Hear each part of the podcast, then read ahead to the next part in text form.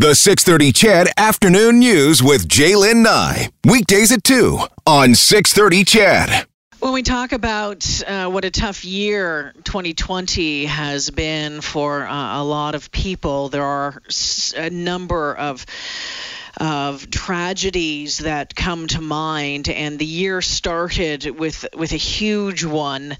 Um, and you'll remember it well, I'm sure. It's been just over six months since Iran shot down a Ukrainian airliner, killing 176 people, including 55 Canadian citizens, 30 permanent residents, and dozens of others with connections to Canada, including 13 who called Edmonton home. You'll remember the outpouring of grief in the days after that. Well, a report released over the weekend by Iran's civil aviation organization blames, well, a number of things, including a misaligned missile battery um, by the Iranian military for the tragedy and some other things.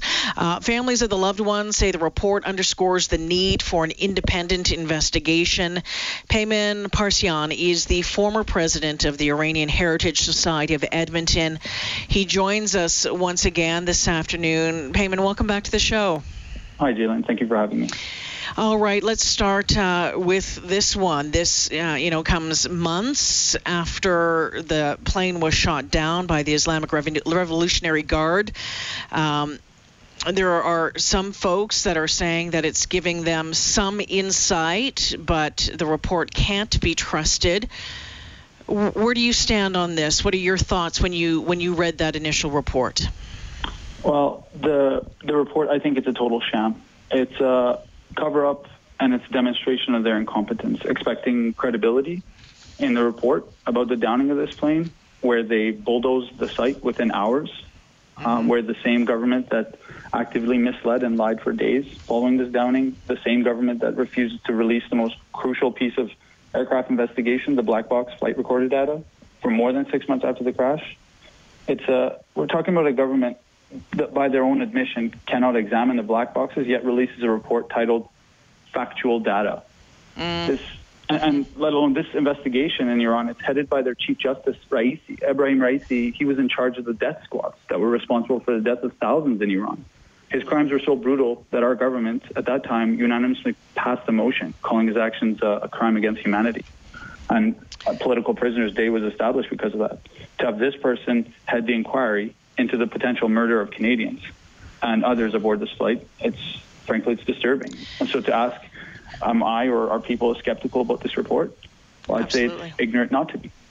Yeah, Payman, you know the the report, and I just want to outline it a little bit for for those listening in this afternoon. Um, it says. Um, the shooting down of that plane could have been avoided, starting with the surface to air missile battery that targeted having it, it had been relocated and not properly reoriented.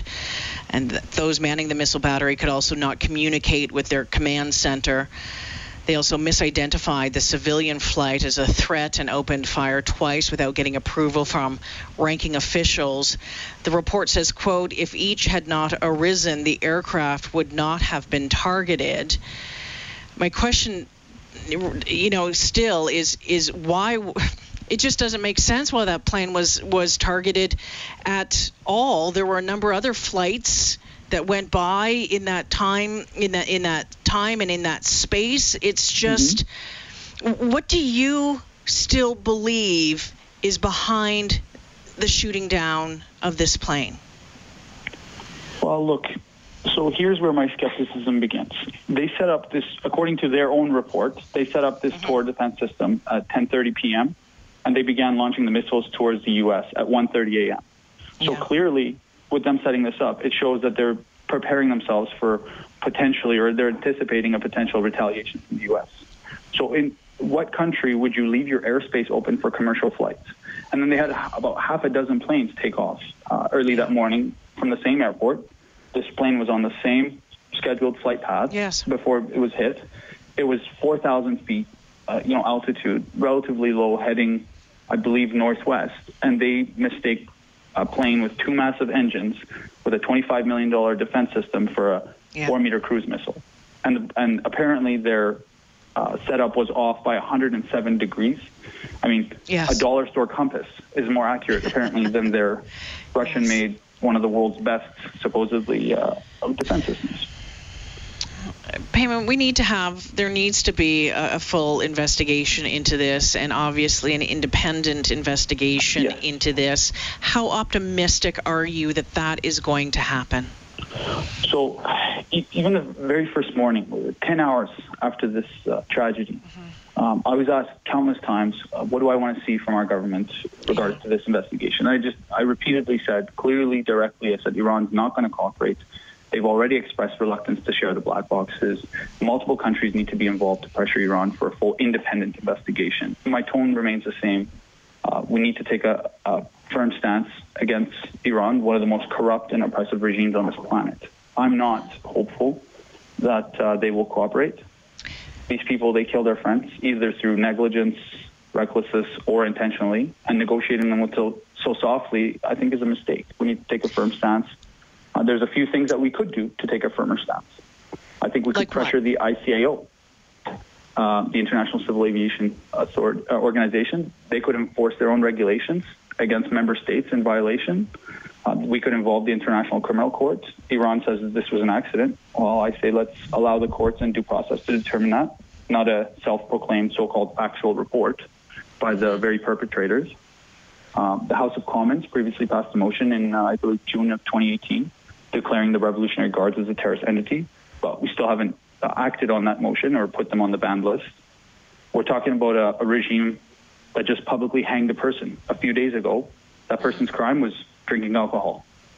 I don't expect a regime like that to, to cooperate with us, and mostly uh, the families will need answers for this. I, you know, as important compensation might be for them, their priority is justice, and as our prime minister even said in the early days, we need to find out why. Uh, a spokesperson for Global Affairs Canada said, quote, Canada will continue to actively work with its international partners to hold the Iranian regime to account and ensure Iran follows through on its commitments. Um, a lot of folks obviously in the community say you know we we understand that they're working hard and it's under difficult circumstances but we want more from the Canadian government and the inter- international community you've outlined some of those things that that you want it must be incredibly frustrating to be sitting now six months after the fact and not knowing eh, or having any more answers and, and knowing what um, the international community, you know, uh, is dealing with with trying to get answers and, and really questioning whether or not you're going to find out anything at all. And, and Payman, you know, when you look at um, the fact that they're going to turn over the black boxes now. They're going to send them to France on July 20th. What the hell has taken so long? Well, you know, I, I can only speculate, but given the history of the Iranian regime, it, uh, my my assumption would be that they took their time to try to cover up as much as they possibly could mm. from the very get go when they um, bulldozed the scene within hours to yeah. taking the belongings, including uh, cell phones, which potentially contained evidence on them, um, away from the site.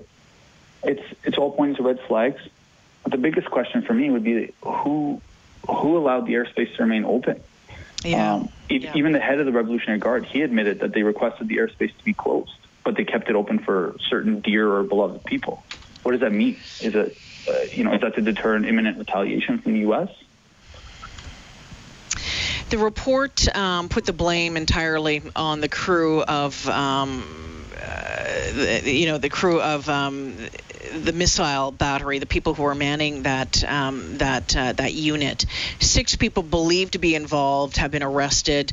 Um, no way. three have been released. Hmm? Yeah, there, there's way? no way that, that like in Iran, as a soldiers there can't get a haircut without permission, and they say that these operators acted on their own. Not a chance. Interesting. Um, just you know, uh, closer closer to home here as we kind of move away from the report.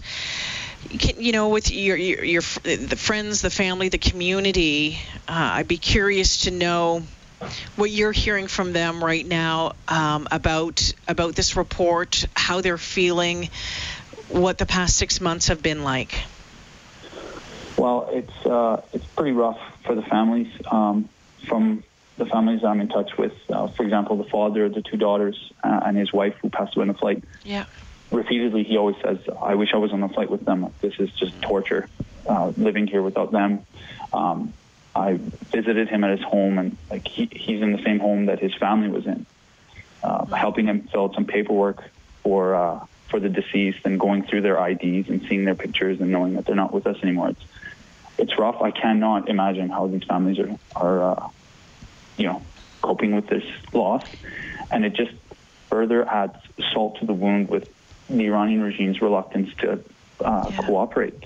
This is not a normal investigation. Like they're they're delaying the black box for more than six months. Let's just put it in context. Like the MH17 flight, within four days, yep. that black yep. box was read. Um, in the recent downing of a, uh, not the downing, but the plane in Pakistan that went down in, in May, it was I believe three days or four days after that flight, the black box was read. Most investigations obtain a black box within days. These guys won't give it up within six months. There's some huge red flags here. I just had this text come in and it says, Jay, I'm surprised that the world isn't more outraged that it has taken this long for Iran to release the flight data recorder and the cockpit voice recorder for examination.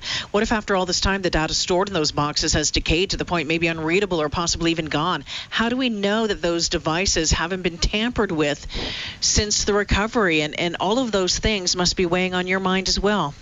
Well, they took a video initially. Uh, I think it was the next day after the plane went yeah. down uh, in Iran, and it showed that they were in good condition and everything looked to be uh, in in working order. The person that was talking on the video said in Persian that everything looks okay. So to see anything different from that on July 20th or the days following uh, wouldn't surprise me the least bit. Uh, it's the Iranian regime. I don't think that there's any low that they wouldn't speak to. Hmm. Before I let you go, and I want to thank you for for joining us once again on this, and, and I and I hope someday, Payman, that we have an opportunity to sit down and talk about something wonderful, not something devastated, uh, devastating. Um, in, in, in, the days and the weeks after the crash, and we saw the outpouring of grief uh, across the country, right here at home in, in, in our community here in Edmonton. We saw it at the memorials with a number of people who showed up, um, and and I, and I'm sure that you know that was some solace to to those who had lost loved ones. But six months on, Payman. What more? What can we do now? What can we do now to support the community? Well, you know, first and foremost, Canadians of all backgrounds, creeds, they supported the Iranian Canadians from the very first moment, and they continue to do so. So uh, I want to thank them from the bottom of my heart. Um, you know, and, and I give credit to our Prime Minister for his support as well, as many, uh, also many leaders throughout the entire country. Um, yeah. But I'm disappointed in in the lack of action from our prime minister. And you know, when he did meet with the foreign affairs minister of Iran, he bowed to him. These are people that killed our friends. Uh, the Iranian, the Canadian communities at large, uh, their continued support means the world, I'm sure, to the Iranian Canadian community. Um, I don't know what more we can do uh, at this time, but our elected leaders, there's much they can do. The head of the ICAO is in Canada, it's in Montreal. Uh, this body was established to regulate uh, against atrocities like this that occurred, but they continue to stay silent. I sent them an email just days after this uh, account, uh, this tragedy, and they gave me just blanket responses of please refer to our website or please refer to this uh, document. They would never try to actually go out of their way to uh, answer these questions. And I think the families uh, of the victims on that plane are running into the same problems. Yeah. So perhaps our elected leaders could take some bold action to make sure that they're the very regulations that this body has established to ensure the skies are safe for passengers are actually put into yeah. action. Yeah, and you know what? I think that so much has gone on this year. It's just been, as as I said, yeah. it's just it's been a tough year, and so in on so many levels that um, I, I think unfortunately some things have been have been lost, and um, and and I remember how outraged and how upset um, so many of us were when this happened. Um, and I think that it's uh, maybe time to use our voice once again to, to maybe push for some more pressure on the Iranian government uh, from the Canadian government in whatever way that looks like. Payman, thank you for joining me. I appreciate it. I would Take add, care now. The only thing Oh. I would add is Yes, sir. if 176 people died in a terrorist attack in Canada, how would we react, and how would we expect our politicians to react to this? Mm. That's all I ask. Great point. Great point. Thank you so Thanks much. for having me. Take care. Payman Parseyan uh, joining us this afternoon, the former president of the Iranian Heritage Society of Edmonton. A number of you on the text line wondering how much those black boxes have been tampered with, how things might have been changed. I guess we will find out July 22nd when Iran, uh, sorry, July 20th, when Iran is expected to hand those boxes over to France.